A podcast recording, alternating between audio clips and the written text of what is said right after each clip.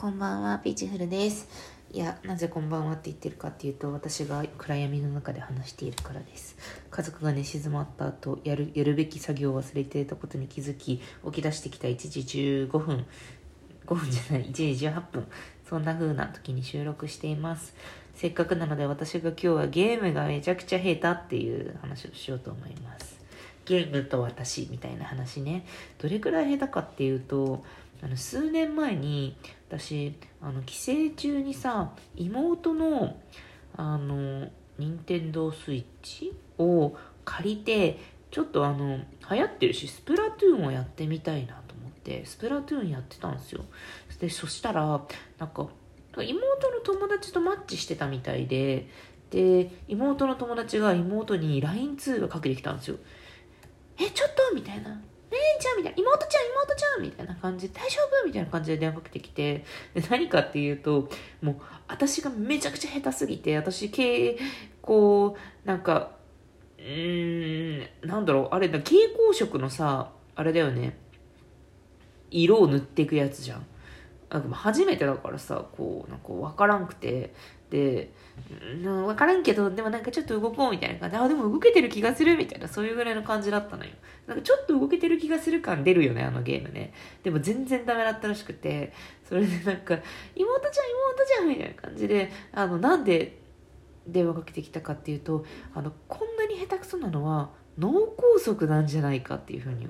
思ったんだって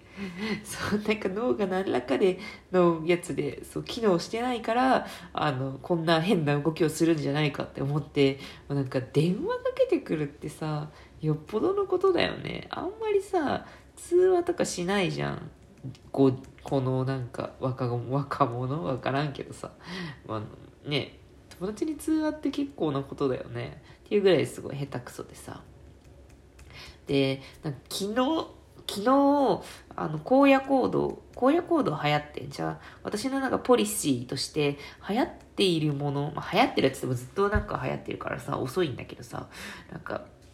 流行っているものをちゃんと一丁噛みするっていうのを結構ポリシーにしていて、で、まあ、荒野行動とかなんかやらんといけんなとずっと思ってて、でちょうどなんか機会があってというかやる気になって昨日ダウンロードしたんすよ。あれさ、やったことある荒野行動。あの、あの、ちょっとよく分かってないながらに説明すると、ひゃくにん参加するんよ。オンラインでひゃくにん一緒に用意どんで始まって、で、あの生身のね、人間同士がひゃくにん、こう、まずね、飛行機に乗って出発するんよ。で、島に行くのよね、多分島。で、島で、あの、任意の場所にパラシュートで降りるの。で、そこからは、そのひゃくにんで、全員で殺し合いをして、最後まで、最後まで残った人が勝ち。バトルロイヤルゲームみたいなね。バトルロイヤルゲームみたいな風に、あの、言われてるけど、中国発なのかな、世界的に流行ってるみたいで、で、そのポイントとしては、あの、チャット一緒チャットボイスチャットが一緒にできるんだよね。だから、あ、助けてみたいな、まるくんしろみたいな感じで仲間と一緒になんかできるんじゃないかな、私の勝手な推測として。そういう記事も読んだなっていうような、まあそういうやつでさ、だからこうデフォルトでボイスチャットがついてるみたいな。でも基本的には孤独にこう私一人でさ、家の風呂でやったんだけどさ、風呂長風呂のお供に荒野行動やったんだけどさ、怖いのよ。銃をね集めたりね、銃弾をね集めたりとかしてね。でもなんで銃弾を集めるかっていうと、人を撃つためにだよ、あなたわしゃそうなんじゃよ。そうっていう感じで、もうほんとパリンみたいな。でしかもレッドゾーンみたいな。ボタルバトルロワイヤルってさ、昔さ、あの北野武がさ、あの主演で藤原竜也が主演でさ、まあ、殺し合いをするやつあったけどさ、あれと同じでさ、だんだんこうなんかセーフティーゾーンが狭まってくるわけだから、つまりこうセーフティーゾーンじゃないところに行かなきゃいけない。でするとみんなそこに行くから、こうスムーズに殺し合いが行われるっていうさ、怖いよ。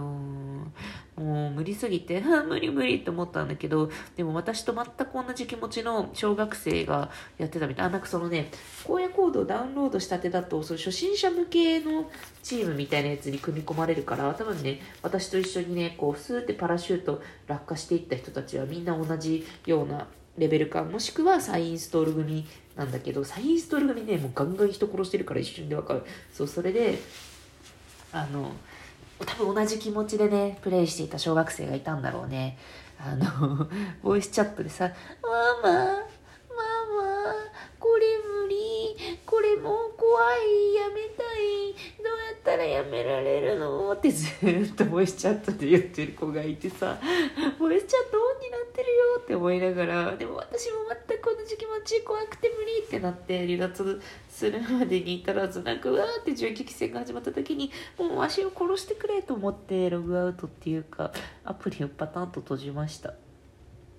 ね。でもどうだろう、クラスメイトかっこ概念とさ一緒にやったら楽しいのかもしれんなと思いつつ、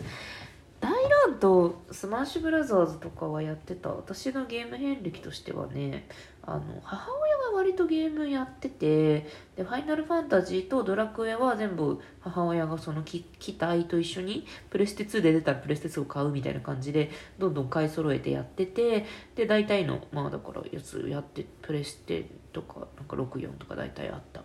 そうだからドラクエとファイナルファンタジーはやってて、で自主的に龍が如くをやってて、でそのくらいかな、恋愛アドベンチャーというか、まあなんか乙女系ゲームみたいなやつもひとまずちゃんとやるやるよやるよって感じで触ってはいます。うん苦手なんだよね、そう荒野行動無理だった本当に。でもね、私こうなんか人がゲームしてるところをさ楽しく見るみたいなのはさ結構得意でさ、あのそう自分が戦えないからさ、だから小学校の時はそのクラスメイトの男子が家に来て、でなんか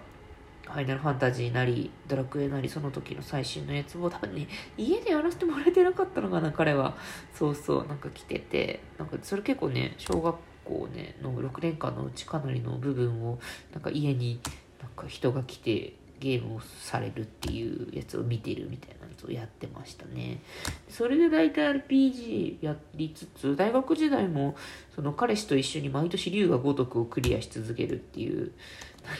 か絶対無理やもんだって、あのゾンビのやつとか龍が如くお話がめちゃくちゃ面白いからさいいんだけどさ、でも怖怖怖いじゃんゾンビとか。なんかジエンドっていうなんかやつが出たんだけど大学時代にとかね。あとうちの夫と結婚してからはそれこそあのドラクエの新作も出たし、ファイナルファンタジーの選択新作も出たし、それもね一緒にねこうクリアしてます。クリアしてる私は後ろで見てねやいやい言うだけなんだけどね、そのやいやい言うやいやい言うのがあるね。これなんかあれなんだろうな、自分でプレイはできないけど、でもなんかプレイ動画プレイ動画っていうかプレイしている人を眺めている動画とかならね、もしかしたらね私がね若い頃にそういう文化が若い頃わしが若い頃に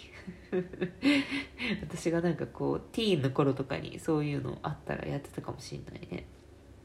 今はねあんまりなんかこうあれだけど最近ずっとキャンディークラッシュやってる、永遠にキャンディークラッシュやってる。あのラジオトークとかポッドキャストとかラジオとか聞きながらやってんのは結局ね、あの YouTube 見たりとかねしながらねやってんのはね結局ね全部ねキャンディークラッシュキャンディークラッシュしかもふたつあのアプリダウンロードしてて、キャンディークラッシュソーダとキャンディークラッシュなんとかっていうなんか分からんけどなんか違うやつをねあのしっかりダウンロードしてね、あのライフが片方で尽きてもね結構永遠に永遠に近いキャンディークラッシュができるような状態にしてて、キャンディークラッシュずっとやってますね私とゲームの話、ね、ゲームやってますか。あとリングフィットアドベンチャーとかさもうやってたね。パコさん元気元気があれば何でもできるけど元気がないと何にもできないしさ、なんかリングフィットはやってない最近。そう私やらないこと決めるの得意だから、これをやらないって決めてこう精神の負荷を下げるみたいなそういう意識をねすごい強く持ってるからリングフィットはねしてないですね。リングフィットよりもあのフィットボクシング、あのボクシングのあのすごい声優さんが豪華でさボクシングできるさやつスイッチでソフトあるんだけどさ、なんか私ひとまずなんか筋肉をつけたいっていうよりもなんか体重を落とすとか、 なんかそういうところで考えたらまず有酸素有酸素と食事制限じゃないと思って、筋トレはちょっとなんか高度すぎん、わからん、何もわからんけど有酸素のレベルな気がする私はって思ったりとかして、ちょっと元気が出たらやろうかな、買ってやろうかなと思ったりしてますね。